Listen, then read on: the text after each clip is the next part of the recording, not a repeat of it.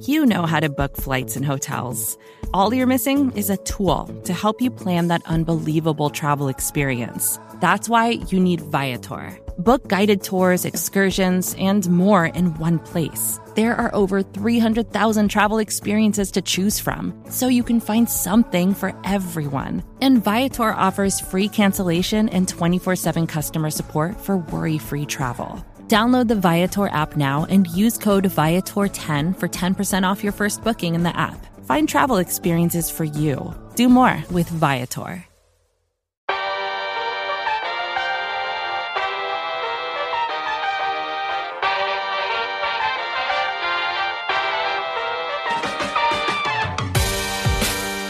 What is good, everybody? Welcome to the SB Nation NFL show. I am Rob Stats Guerrera, and I am very pleased and privileged to be launching a new version of the Wednesday SB Nation NFL show. I have two co hosts, Justis Mosqueda from Acme Packing Company and little Niners takeover here, Kyle Posey from Niners Nation. KP, we're going to be running the world soon.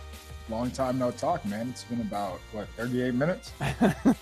Hell, you know, look, when you cover one of the most interesting teams in the sport, that tends to happen. That's all I'm going to say. Also, have Steven Serta from Arrowhead Pride here behind the glass. This is going to be fun, guys, because we every week are going to bring you a big interview from around the sports world.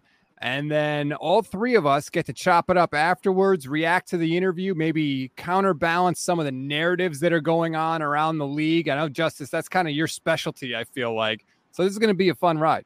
I'm excited excited to bust uh, KP's balls every week. Justis, so. what is your specialty? Actually, what is it? Look, don't make it too loud. Don't let the bosses. don't let the bosses. It's it's the like. What what would you say you really do around here? that whole situation. Special team snap count guys. yeah, do you want to know who who plays guard and who plays tackle on punt team? I can let you know that. Outside of that, I'm pretty useless, but I wouldn't say that. Before we go any further, I want to remind you we are brought to you by DraftKings. The DraftKings Sportsbook is an official sports betting partner of the NFL. So download the DraftKings Sportsbook app today. Use code SBNFL for a special offer when you sign up. That is code SBNFL only at DraftKings. All right, we are just one day away from actual real football. We're going to react, or we're going to break down, I should say, Bills and Rams. But before we do, let's get to our very special guest because today on the show, we are going to talk to, I had the opportunity to catch up with, I should say, Mina Kimes from ESPN. And we'll let you hear some of that now. What is good, everybody? Welcome to the SB Nation NFL show. I am Rob Stats Guerrera, and I am very pleased and privileged because we are just one day away from the start of football season. I can taste it. We are so close. I want to get a breakdown of obviously the Rams and the Bills, and I am very pleased to be joined by from ESPN from the Mina Kimes show with Lenny. Mina Kimes. Hi, thank you for having me on. Thank you for joining us. You know, I was debating whether or not I needed the from ESPN, from the Mina Kimes. Like I could just say Mina Kimes. I think you've reached the level where you don't need an introduction. Well, I appreciate you mentioning my show because we just uh, expanded two times a week now. So uh, all the help I can get getting the word out, I appreciate. I think you're doing pretty well, Mina. Just, you know, general observation. Oh, thanks. I have referred to you as the best NFL analyst on television. I really do believe that. So I wanted to get your take. Obviously, you know the Rams well, doing some of the analysis during the preseason for them and generally the NFL as well. Let's start with Buffalo, mainly because I'm a Niner fan and I hate the Rams. Mm. I get, as a fan, I get agita a lot of times especially when it comes to quarterback play. And I look at the Bills last year and I'm like, Josh Allen, you can't play any better than Josh Allen did in the playoffs last year. And they still didn't even make the conference title game. How can they be better this year? I think if you look at some of the deliberate moves that they've made as opposed to deliberate moves, un- unintentional moves, but the moves that they've made, it's a little redundant. Um, you can see uh, how the organization regarded their weaknesses, how they self scouted. There's obviously a concerted effort on their part to be a little bit more physical in the trenches on both sides of the ball. Um, some changes to the offensive line on the interior. Uh, and then defensively, uh, the biggest change being, uh, being bringing in, of course, Von Miller, but also adding Tim Settle. Like this, this it's not the only move that they made. And I think that tells a pretty clear story, which is um, like a lot of teams in the NFL, like a lot of high powered offenses, the Bills wanted a change up. And similarly, like a lot of defenses that have been built over the last five or six years to stop the pass, they also want to be able to stop the run and, you know, get, get to the quarterback with force. So I think um, they went into this season with an all in attitude, but a very, very deliberate one. Why doesn't Sean McDermott ever get mentioned when we talk about really good young football coaches? It's always Kyle Shanahan, Sean McVay, Matt LaFleur. Sean McDermott never gets any love. He's gone to the playoffs in four of his five years, and nobody did that with Buffalo before he got there. That's a really good question. I mean, the easy answer is because he's defensive. Um, and then I would say having a pretty well known um, defensive coordinator in Leslie Frazier, not that Leslie Frazier is responsible for the defensive success, but I think sometimes when you have a young coach with an older coordinator, um, they get less, I don't know, accolades. But I would say probably just the fact that he doesn't coach the offense. And when we think about the Bills over the last couple of years, as good as their defense has been, um, so much of the attention has been on Josh Allen and his um, unprecedented development that I think that kind of leaves McDermott out of the equation for some people when I first heard that the Rams were going to start the season against the Bills, I was like, man, who did they piss off in the NFL office? Like, usually they give you a cupcake on third, not a cupcake, but like it's more of a coronation on Thursday to open the season. Not for the Rams. Boom. Welcome Josh Allen and the Bills. Well, they have some, some, what of an advantage, I would say, which is they get to play the Bills without Tre'Davious White, who is out the True. first four weeks this season. So I have to think the Rams would rather play them now rather, I mean, it's NFL who knows what's going to happen? You know, there's injury, and then the Rams have some guys coming back from injury we can talk about as well. But I think the fact that the Bills go into this particular matchup with cornerback being such a question mark actually works in the Rams' favor. The two biggest storylines that I feel like are not getting enough attention are one, Tom Brady mysteriously leaving training camp for whatever reason, something that Mr. All In football guy has never done in his career. But the second one is Matthew Stafford and his arm this guy has thrown almost 7,000 passes in his NFL career. There's a lot of wear and tear on it, obviously. He's one of the toughest players in the league. He's taken a ton of punishment. Now he's got arm fatigue, essentially, tendonitis, whatever you want to call it. Are we not making a big enough deal out of that? You know, a lot of people, myself included, kind of raised their eyebrows when Sean McVay, when, when the injury news first broke, and Sean McVay alluded it to being like a weird baseball type injury. Like you never want to hear first of all weird or whatever he said. I can't remember the exact um, terminology, but baseball type is like woof, right alarm bells. But the more the Rams spoke about it, the more we learned about it. Um, it seemed also plausible that uh, Matthew Stafford maybe taking it a little bit easy in this offseason is pretty consistent with how they approach things in general. I say this as someone who calls the Rams preseason in which they do not play anyone, setting that sort of precedent. Um, they are very conservative when it comes to injuries and uh, managing their players' health. So, um, I, I, think you could interpret it as being, you know, as a cause for concern, but I also think you could see see it as the Rams kind of being the Rams. And to tell the truth, we won't know until maybe not even at the beginning of the season, but halfway through the season. I will say um, the Rams had a couple of injuries at running back with both their starting backs, Cam Akers and Darrell Henderson, uh, suffering soft tissue injuries in August, I believe. And so they didn't really have a full offseason program either. And again, it seems like one of those things where the Rams are being conservative. They said they're all full go for week one, but you got to think that um, with Matthew Stafford and the questions around his health, you do want that running game to lean on so that he doesn't have to throw the ball, you know, a zillion times. And so that's another thing I'm curious to see how it plays out. They have had incredible injury luck in Sean McVay's tenure. They have been in the top five, I think, of least injured teams pretty much every year he's been there. I really wish Kyle Shanahan would take a page out of his book because my God, what's in San Francisco? Anyway, I have described the Rams roster as a blow pop because it's really good up top with top tier talent. But the further down the roster you go, the more, le- or I should say, the less depth there is. Is that fair? Well, first of all, I like the inside of a, a blow pop. When you get to the gum, that's like the best part. So I don't know about that analogy. Um, but yeah, it's top heavy for sure. And I think some of the success they've had, obviously last year, but being most notable, um, has been that despite the fact that they haven't had draft picks at the top, they have had um, success with some of their later round picks, and they lean on those picks. You can go to last year's playoffs when you had guys like Nick Scott, who was a seventh round safety they drafted to play special teams, suddenly making plays, intercepting Tom Brady right in the wild card round. Um, Ernest Jones was a huge contributor for them, third round, not all the way down, but he was a linebacker. You might remember they started using him more as a blitzer at the end. Uh, Jordan Fuller was a sixth round pick. So across the roster, because they it is so top heavy and because it is they have so many highly paid stars. They do really count on those guys to produce. And this year, Rob, they're going to count on them more than ever because Von Miller's gone. Opposite Leonard Floyd, you're looking at two very inexperienced young players to rush the passer. Darious Williams gone. You're looking at David Long Jr., who's still on his rookie contract. I think he was like a third round draft pick out of Michigan to play corner. Um, at wide receiver, Van Jefferson's hurt. Suddenly you're going to be looking at like seventh round Ben Skowronek, just increasingly more and more because the cap is real. Uh, they need those types of players to contribute. How sustainable do you think that is long term, or do you think they don't even care? They'll figure it out when they get there.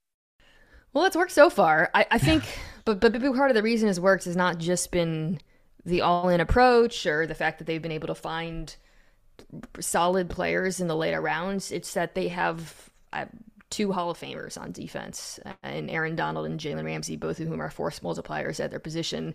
And, you know, as much as we could talk about, I love Greg Gaines, for example, who is their nose tackle out of UW, fourth round. But again, when you play next to Aaron Donald, everything's a little bit different, right? So I think um, they happen to just, you know, th- having those two players in particular on the defense, uh, coupled with some of the stuff they've had on offense, you know, Cooper Kupp and whatnot, um, makes such a difference that they don't need as much of their other players. They just need them to be at least above average.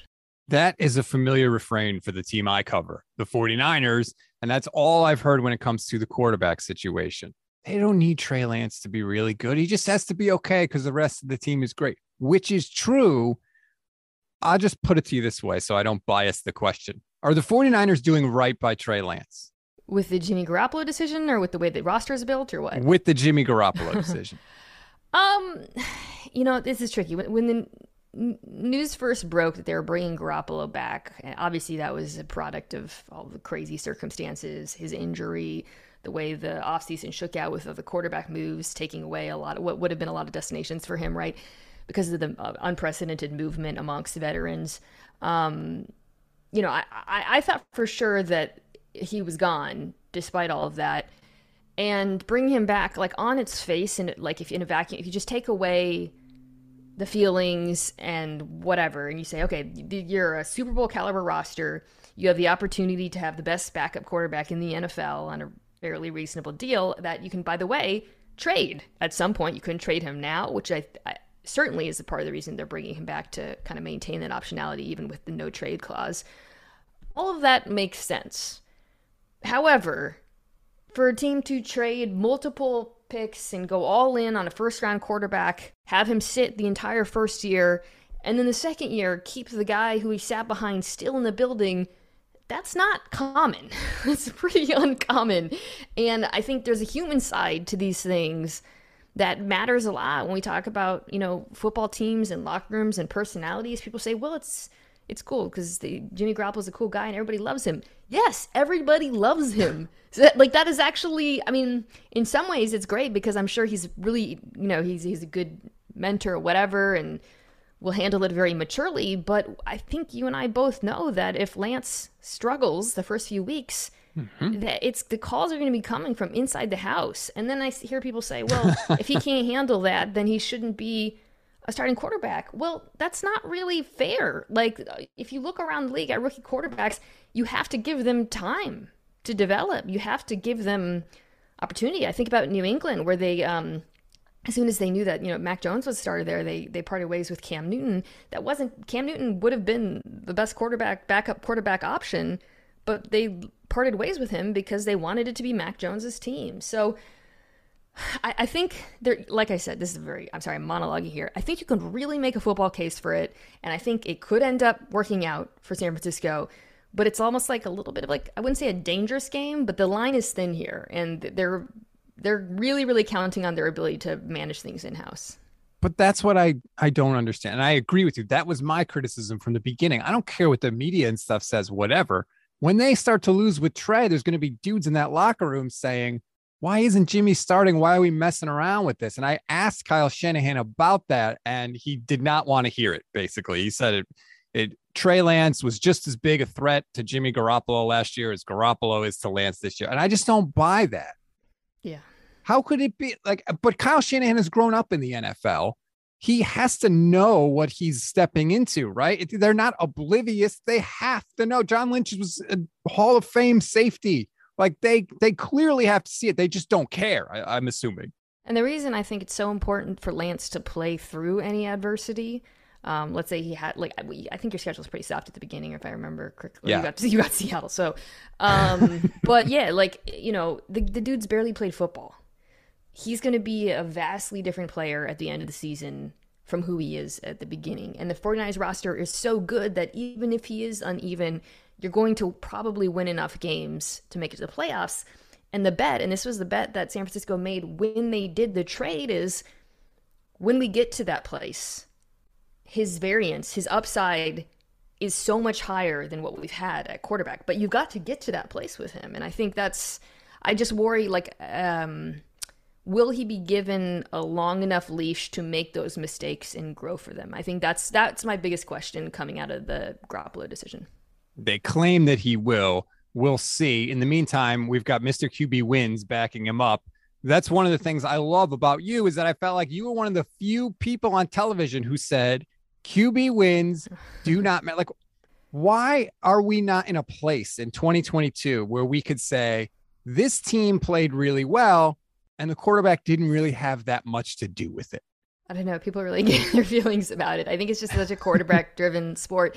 And and the reality is like most great quarterbacks do win a lot of games. That's not the point. The point is we have so many so many superior ways to not only evaluate but quantify quarterback play that just because the great quarterbacks win a lot of games the great quarterbacks who win a lot of games also measure really high in the other metrics. The difference is there are bad quarterbacks who don't measure high in those metrics who do win games, and that's the difference. And I don't know why that's so complicated for people to understand. Jimmy Garoppolo got to the NFC title game last year and didn't throw a touchdown in the playoffs until that game. Josh Allen, all he did was throw a touchdown in the playoffs, and he didn't make the conference championship. Not as game. good. right. And I feel bad because I actually think Jimmy Garoppolo was a good quarterback last year. I I Mm. feel like that got lost. Yeah, no, I I I, th- I think he was he was fine. He certainly wasn't bad until the end, and that, but he was injured too, and I think that certainly merits. When is he not injured? Well, well, you know that you can definitely factor that into how you look at these quarterbacks, but um, you know, but like to say that he played well by any stretch of the imagination at the end is just not accurate. Two more questions for you. First, what is the thing that that we do as NFL fans that you find the most annoying? Is it the QB wins thing, or is there something else? Um, I wouldn't say this is fans. You still sometimes hear it during games, but you still hear if um, running back gets X carries, the team wins sometimes That's during true. broadcasts, which is pretty incredible. You think for you know a team that scripts their plays, just make the first twenty plays handoffs, you and go. you'd be all set. Well, if you're San Francisco, that might actually work. Yeah, well, that's their goal going into the year, believe me. Um, last question: What's something we do as NFL media that drives you nuts? Gosh. I, I'll speak for myself here. I think kind of overrate the last thing we saw a little bit. Um to your point about Josh Allen, I he's my MVP pick. I got the Bills going to the Super Bowl, but as I was thinking about, it, I was like, he had some struggles at the end of last season, er, points, especially in the second half of last season. But the last time I saw him, he looked like I call him Josh Allen Super Soldier. So that's fresh in my mind. Or Kyler Murray on the uh, flip side looked so awful in that last game that I think we've all forgotten he was really good most of last year, and then he got hurt and stuff. So I think that recency bias is real, and it's something that I know that I am guilty of a lot. Fair, yeah, I, I have to say I admit it too, but I I can't help it sometimes. Like Josh Allen looked freaking Yeah. amazing at the end of the year. He really did. Scary. He's unbelievable. By the way, you went Josh Allen MVP and Super Bowl champ. That hasn't happened since Kurt Yeah. Warner, I think, right? It's. I feel like it's. It's probably the chalk pick, right? I don't have it in front of me. I know the Bills are. I don't know if Josh Allen MVP is. I assume it is. It's got to be close. I don't. I don't hate the idea of a Mahomes MVP. I'm guessing he's probably either second, third, or fourth in the odds. I don't have them on me right now, obviously, but um, I think. I, I think the Chiefs offense is going to be really good, and I think he's going to get a lot more credit for it this year with uh, Tyreek Hill gone. So I could see the Chiefs losing to the Bills, but Patrick Mahomes winning MVP he's sort of got the narrative in his favor because that's a huge, huge part of it. Now he lost Tyreek, so now we can. It's okay to like and give Patrick Mahomes credit again, which is a really weird place to be, but nonetheless. Odd, yeah. Well, there you go. Hmm. Recency bias, right? We're like, oh, Patrick Mahomes, he played one bad half, so we're like, is he really that great? Yeah.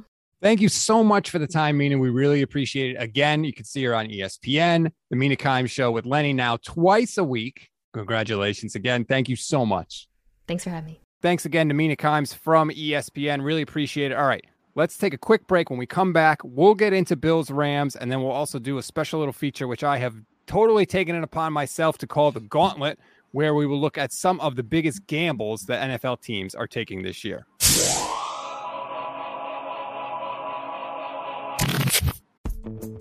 Vacations can be tricky. You already know how to book flights and hotels, but now the only thing you're missing is you know, the actual travel experience. Because is it really a vacation if you're just sitting around like you would at home? You need a tool to get the most out of your time away.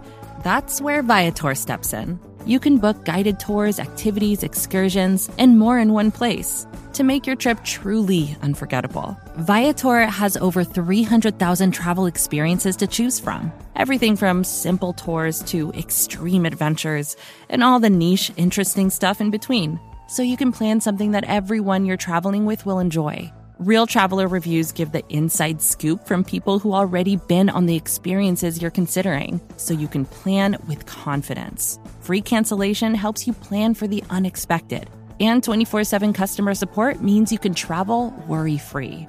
Download the Viator app now and use code Viator10 for 10% off your first booking in the app. Find travel experiences for you. Do more with Viator.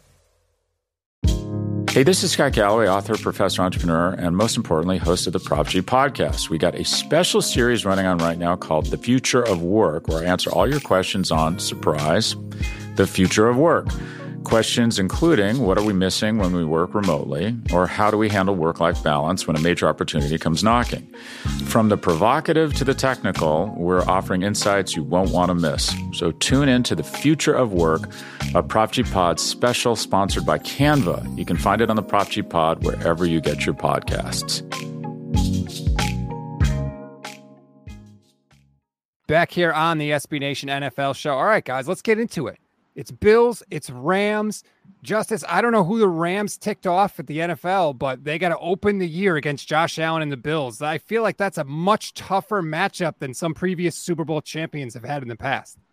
I was looking at power rankings yesterday just to see kind of like where the Packers rank.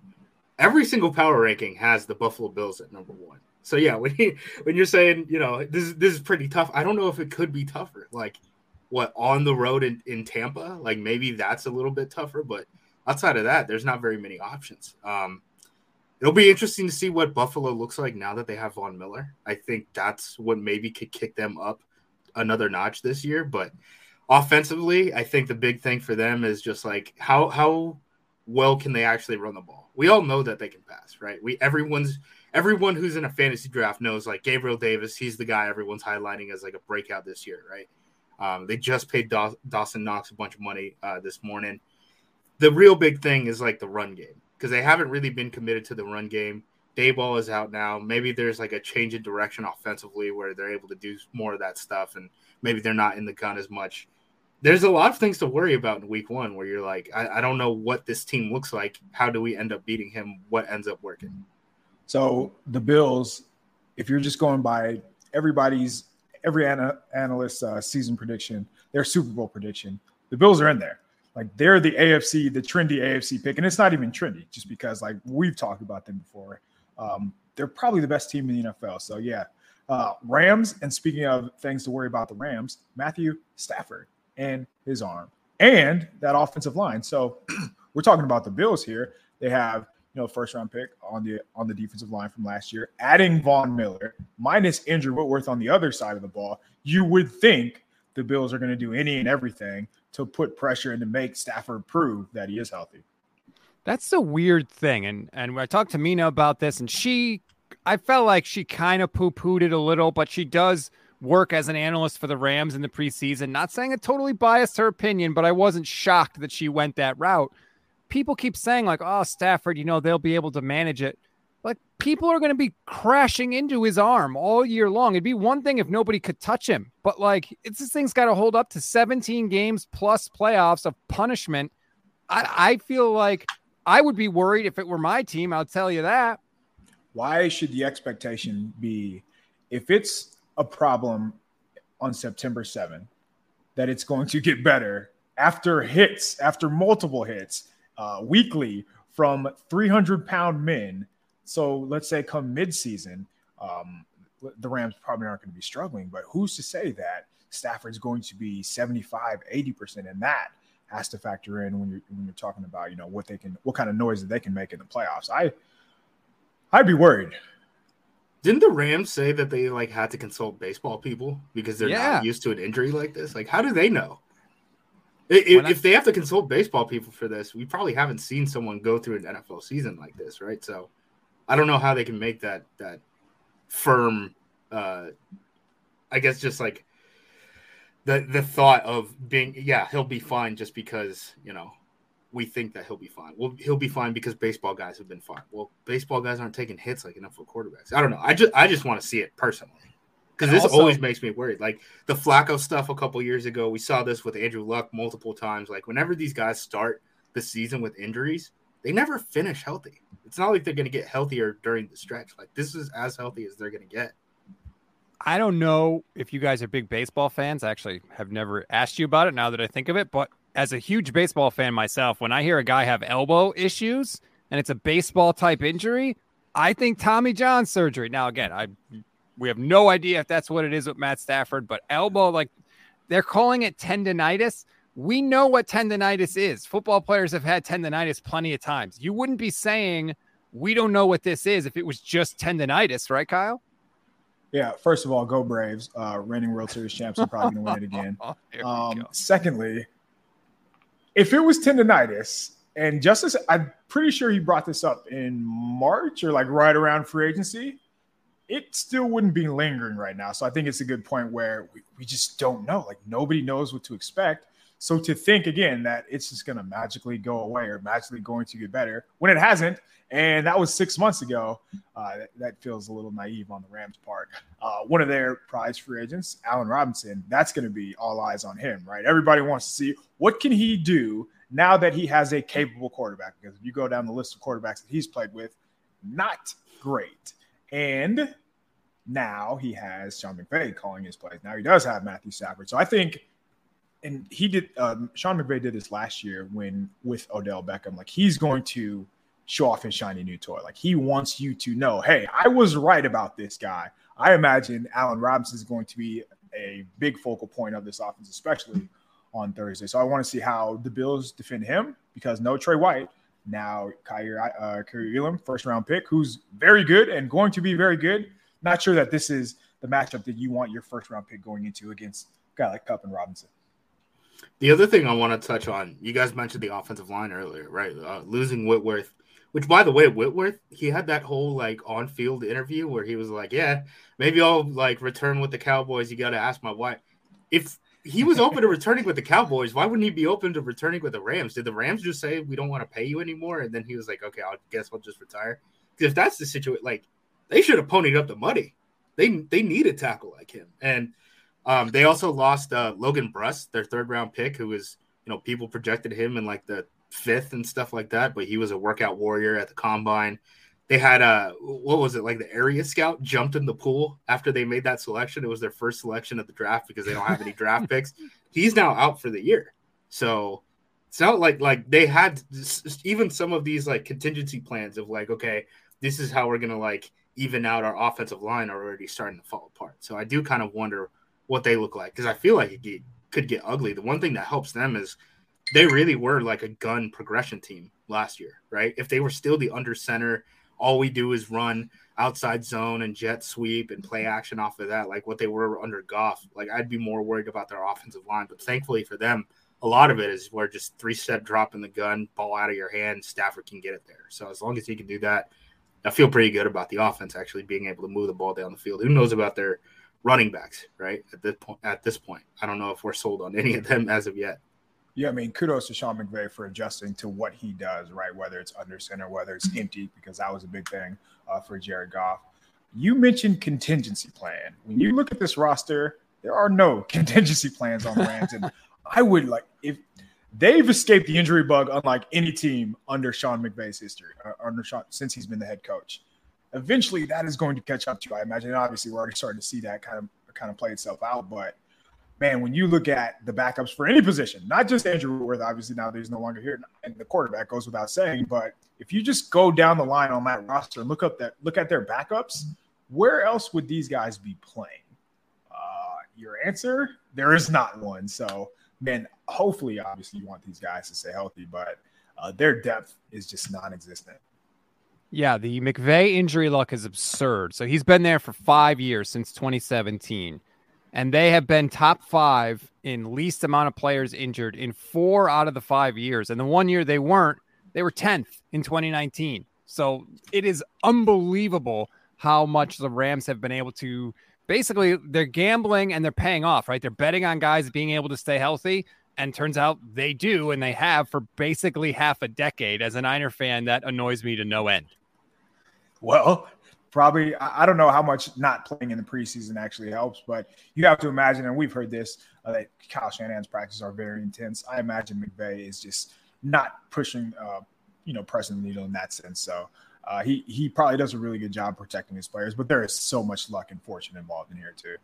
They're they're the front of the, all the sports science stuff right now. All the player tracking, you get the little chip in your pad running around, and then they're just randomly on a Wednesday. They're like, oh you're not practicing today because uh, your workload at your size and your age, we, we just want to hold you out of a practice. And I'm sure the players are like, this is weird. But then you have guys who are like Andrew Whitworth, who are playing into their late 30s as a right. left tackle. And it's like, this dude extended my career for an extra couple years, right? So you see that in Green Bay a lot too. LaFleur seems to have brought that. And he has a, you know, Marcedes Lewis still out there playing tight end and stuff. And it's like, how is this even working? How, how, how are some of these guys still around? It's working, man. LaFleur's won more games in his first three years than any coach in the history of the NFL. So maybe more teams should be copying that model. Uh, let's get into some some score predictions for you. Thursday night, first game of the year. Everybody's going to be pumped up. I hate, hate, hate betting the first game of the year, week one, like because I feel like I don't know anything about any of the teams. So I'm just, you know, I'm bad enough at betting when I think I actually have information. So week one, I usually refrain. But if you are so interested, as I stall to get the spread, Bills are favored by two points in the game. Kyle, what do you like? Yeah, the Bills are going to win. I, I, feel pretty good about that. And I think there's going to be a lot of points. Obviously, we're talking about McVay showing out his new toy in um, Allen Robinson. I mean, it's up Cooper Kupp. And no matter, we talk, Justis talked about the running backs. I imagine they're going to find ways to get them the ball, and it might not be, or it's certainly not going to be the same way they win the Super Bowl, where it's just you know right up the middle, inside zone here, inside zone there. Like I, he had six months to create an offensive game plan for this. He knows all eyes are going to be on uh, him against this Super Bowl predicting Bills. So I think there are going to be a lot of points. I imagine it's going to look something like something crazy like uh, 34 31 or some insane score where it's probably going to be sloppy. And I think you know, by turnovers and whatever type of mistakes are happening. But I think this is going to be the Josh Allen show too. At the same time, man, I think yeah. Um, just for every, for all the same reasons I said about McVay, like Allen's going to come and show out. So I, I I'm going to go 34-31 Bills. I'm going to go 27-20. I just still worry about that offensive line with the Rams. Is that Bills? Bills, yeah, yeah, yeah. I still worry about that offensive line with the Rams. I still I want to see it with Matthew Stafford with my own eyes. Um, I do think. I mean, I guess I'm predicting a lower score than KP. Um, I, I, think both of these defenses are pretty solid. I, I, think the only reason the points go up that high is because of the quarterbacks under center. Right. Um, I am excited to see Gabriel Davis though. Right? Is, is there anyone that anyone's watching? I mean, I guess Gabriel Davis and Allen Robinson. Like everyone's going to be watching those two, and they're like, "Is it legit? Is this production going to be legit?" Well, I mean, I know he had a great playoff game, but like, if he didn't have that game, would we be talking as much about Gabriel Davis as we are? Because I I do feel like he is definitely being hyped up more. You know, probably like top three among receivers this year. Well, them not bringing back Cole Beasley didn't make you know didn't hurt that one bit. Yep. So um, again, he's playing with Josh Allen. That that has a big reason to do with this. Man. Yeah. Somebody opposite of Stef Diggs, who, by the way, I think the world of, and I think is going to have plenty of yards and probably going to score in this game too. So when you when you just think of the names on both sides of the offense, there will be points here. There's no doubt. That's a good point. And by the way, you just reminded me. Next week's guest on the SB Nation NFL show will be Stefon Diggs of the Buffalo Bills. So hopefully the Bills win. I'll take them 30 to 28, let's say, because I'm never going to pick the Rams to win a single game this year because I hate them with a white hot passion of a thousand burning suns. All right, guys, let's get into this new game that I have just decided to create. I'm calling it the Gauntlet. Open to new names. If you uh, got a new name, leave us a rating and review. Drop it in your review. Maybe we will consider it. I'm going to come up with a theme every week and I'm going to ask five questions related to that theme. And you guys are going to debate which question is the bigger, is correct, so to speak, based on the theme. And then whatever question it advances, I will compare it to another question. And we will just run through my list of five until we get ultimately to the biggest, most important question of the week. I know it doesn't make a lot of sense. Just stick with me. Not one. I promise you we'll get through it. By the way, all ties will be decided by Steven Serta. So not me. I'm taking myself out of it. And away we go. Let's start. The theme for this week is biggest gambles of the year. Let's start with some wide receivers. Which is a bigger gamble, Justis? I'll give you first crack. The Packers trading Davante Adams and going with their wide receiver corps, or the Chiefs trading Tyreek Hill and going with their wide receiver corps? I guess I'm gonna go Chiefs just because it seemed like the Davante Adams thing wasn't, you know, a choice by the Packers. Like Davante, they were willing to give Davante a bigger contract than he got with the Raiders, and he was like, "No, still trade me." I would also say that the Chiefs also kind of invested in like, I guess like mid-level veterans more than the Packers did. I know the Packers signed Sammy Watkins and stuff, but they also took multiple swings at young guys. They signed, you know, or they drafted three rookies right in the draft, um, traded up for one of them high in the second round. Whereas, you know, the Chiefs ended up signing Juju and MVS and guys like that. I know they I know they drafted Skyy Moore, but that's just kind of my line of thought. The answer is t- um, letting go of Tyreek Hill. Um, no, no, no. I'm, I'm going the opposite. I'm not going to pick. I'm not going to pick with Justis pick. That's that's not fun. um, the answer is the Packers. So, and my line of thinking is in the playoffs. Obviously, what we saw what DeMeco Ryans did. He's going to put everybody and shade him towards Davante Adams and make the Packers go and make Aaron Rodgers go somewhere else. They weren't able to do that. I'm not saying like that's the main lone reason that they lost, but in high leverage situations, in big time games, who is Rodgers going to be able to rely on? And on the other on the other uh, line of thinking, it's Patrick Mahomes, and he's going to like you can only take away so much. And if anything, I think the field is going to open up a little bit for them. Whereas uh, they would put Tyreek Hill, let's say he was number three in the slot. Everybody knew he was going to run a specific route, right? He was probably going to run an over route across the field. I think now it's going to be more difficult for teams to key on the Chiefs offense because you don't, you can't clue in on one guy, and that will make them. I'm not going to say like more potent or better, but I don't really think they're going to miss a beat. Whereas I think the Packers, come time, like come playoff time, like that's when we'll really see the effects of uh, missing Davante Adams. Like he's gonna, they're gonna have regular season success. There's no doubt about that. All right, so we got our first tie. Let's go to Steven Serta of Arrowhead Pride to break the tie. Steven, who is making the bigger gamble this year, the Chiefs or the Packers? I am going to select the Packers, and wow. it has to do with that wide receiver corps. I understand what you're saying about Tyreek Hill, but Allen Lazard, Sammy Watkins, Romeo Doubs, who for some reason is like third in the odds to win Offensive Rookie of the Year. Christian Watson, who hasn't gotten on the field all off season. I feel a lot more comfortable with the Chiefs, MVS, Juju Smith Schuster, Skyy Moore, Mecole Hardman, those guys, than the group of wide receivers that the Packers have right now. There we go. Thank you very much. So the Packers win, they advance. Now, Kyle, I'm going to start with you. What's the bigger gamble? The Packers trading Davante and going with their wide receiver corps, or the New Orleans Saints sticking with Jameis Winston, coming off an ACL, and no Sean Payton? What's the bigger risk? The bigger gamble, yeah. Bringing back Jameis was a no-brainer in my opinion. Maybe you're asking the wrong person, but in my to me, who were the Saints going to find this offseason that was a better option than Jameis? And for what they want to do, I think they they Chris Olave is going to be a perfect complement for him. You also have Jarvis Landry, who's a good underneath. So you have three options with Michael Thomas, uh, uh, Jarvis Landry, and Chris Olave, and of course Alvin Kamara is going to have even more space to operate underneath in my opinion, Jameis makes this team a playoff contender. And um, as you heard of a prediction earlier today, I think that the Saints are going to go a lot further than people assume. So I don't really think there was any risk at all um, in that sense for the Saints. I have to agree with KP here. I mean, you just look at wow. The you have to look at the other options that were out there at quarterback. Like who would they gotten? Jimmy G, Baker Mar- Mayfield. Was Mariota going to be an upgrade over Jameis? I probably would have just rolled with Jameis in that situation. Like the, Carmichael is still there, right? The offensive coordinator. Yes, so Pete Carmichael's like still there. So it's not like there's a huge jump in terms of la- last time we saw Jameis, he was playing pretty well uh, early on last season. Um, you look at the draft, like I don't know, were you going to draft Kenny Pickett? Like everyone seems to be down on Kenny Pickett now, and he was the only guy drafted in the first two rounds anyway, right? So I don't know. You look at the options out there, and it's like, yeah, Jameis probably is a starting quarterback. He's probably somewhere in that like 16 to 25 overall quarterback at some point. So you're Damn, one of the thought, 16 25 teams. I thought that was a good one. I, I guess I'll go die. Um, all right. So Packers continue to move on here.